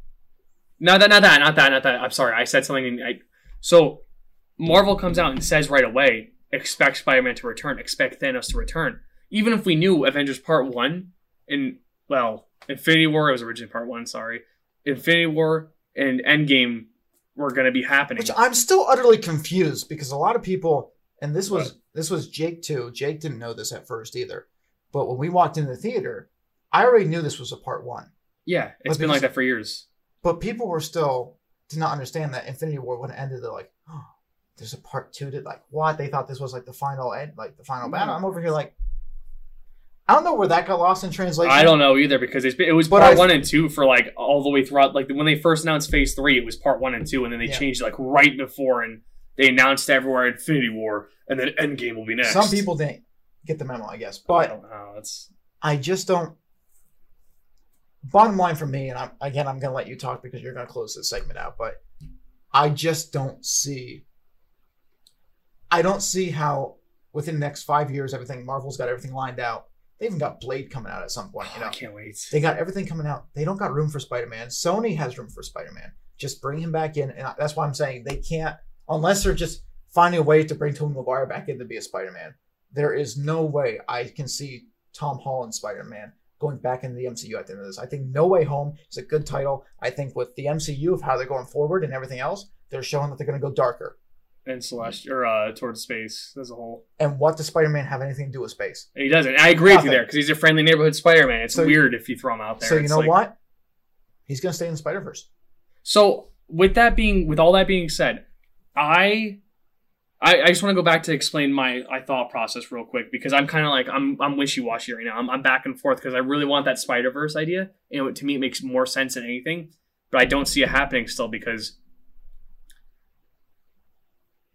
Sony would much rather have that partnership so they could play hardball is what I keep on telling myself. But going back to that logic I was using with the post credit scene, again, Marvel is upfront and honest, like, hey, expect to see this character because something big's gonna happen, okay? Spider-Man will return, and I believe the follow following movie he came back in was Infinity War, correct? After Homecoming, yeah, that's right, it is. So that happened. Thanos will return. Next big movie that happened was Endgame. Okay, cool, great. End of Venom, nothing, just a scene, and your interpretation and cut, as if it were any other post-credit scene throughout the MCU that never had anything said afterwards. That makes me truthfully believe and it's I'm wishy washy now, and I've convinced. I've there was your argument, and then there was my argument, and there was the middle ground, and now I'm I'm taking that middle ground, and I'm convincing myself fully of the Spider Verse because I do think that was left unintentionally or left intentionally with nothing there because there's a movie that's going to bridge that gap. And in that, and go figure, the next Spider-Man movie again. We've talked about it. We've beaten to the ground at this point. No Way Home. That's supposed to connect Venom 2's ending, and uh, where we're gonna be at with everything. And even if it doesn't connect it though, okay, well, like, to some format. I just not directly. I'm not saying yeah. that, but I'm saying like it's gonna get Spider-Man there, and I do, and I see that, and I look at that more now because I could, I could. I just, I just think everybody no needs home, to. I, I know all these Spider-Man fans are going to lose their mind because they lost their mind as soon as they like it's like the contract's up with Marvel and Sony. They already lost their minds when that was announced, and then they're like, oh, then they got it back, and they're like, oh, and it was like trending on Twitter or whatever, like, oh, Spider Man's back in the MCU. Do they have to announce their contracts? They don't have to. And so I, there's stuff that we. Could, I think it's smart that they don't, but listen, it's gonna leak. People are gonna know it anyway. Um, but you guys, I'm talking straight to you, Spider Spider Man people. My Spider people. You need to prepare yourself for what's gonna happen. Just saying, prepare yourself. That's my end note. Do you have a final note? Give me Spider Gwen. Hummel, thank you for coming on the podcast. Yeah, no problem. We've uh boy, we're up to one one forty. Longest right. podcast that we have so and far. I've been holding in my pee since the start. Sign off, everybody. Donnie Shields, unedited podcast. Tune in more episodes coming up. We got Hope Speaks episodes coming up as well. Uh, we have more short film ideas that we would like to that we'd like to bring in, and maybe we have a maybe we'll have a full down writing conversation one of these times on Shield of Hope. That'll be fun. Talk yeah. about the ideas that we have. Not going to flesh out um pro or not not going to flesh out the scripts on air because you know what we don't really want to do that. So thank you guys for tuning in. Enjoy all these episodes. Look back at our previous history. Continue to watch our uh, our future history. Like, share, subscribe, do whatever you need to do. Comment below. Thank you guys. Smash a- that like button. Smash that subscribe button. Donate to our Patreon that we don't have. We don't have anything. We really should. Have a great night, everybody.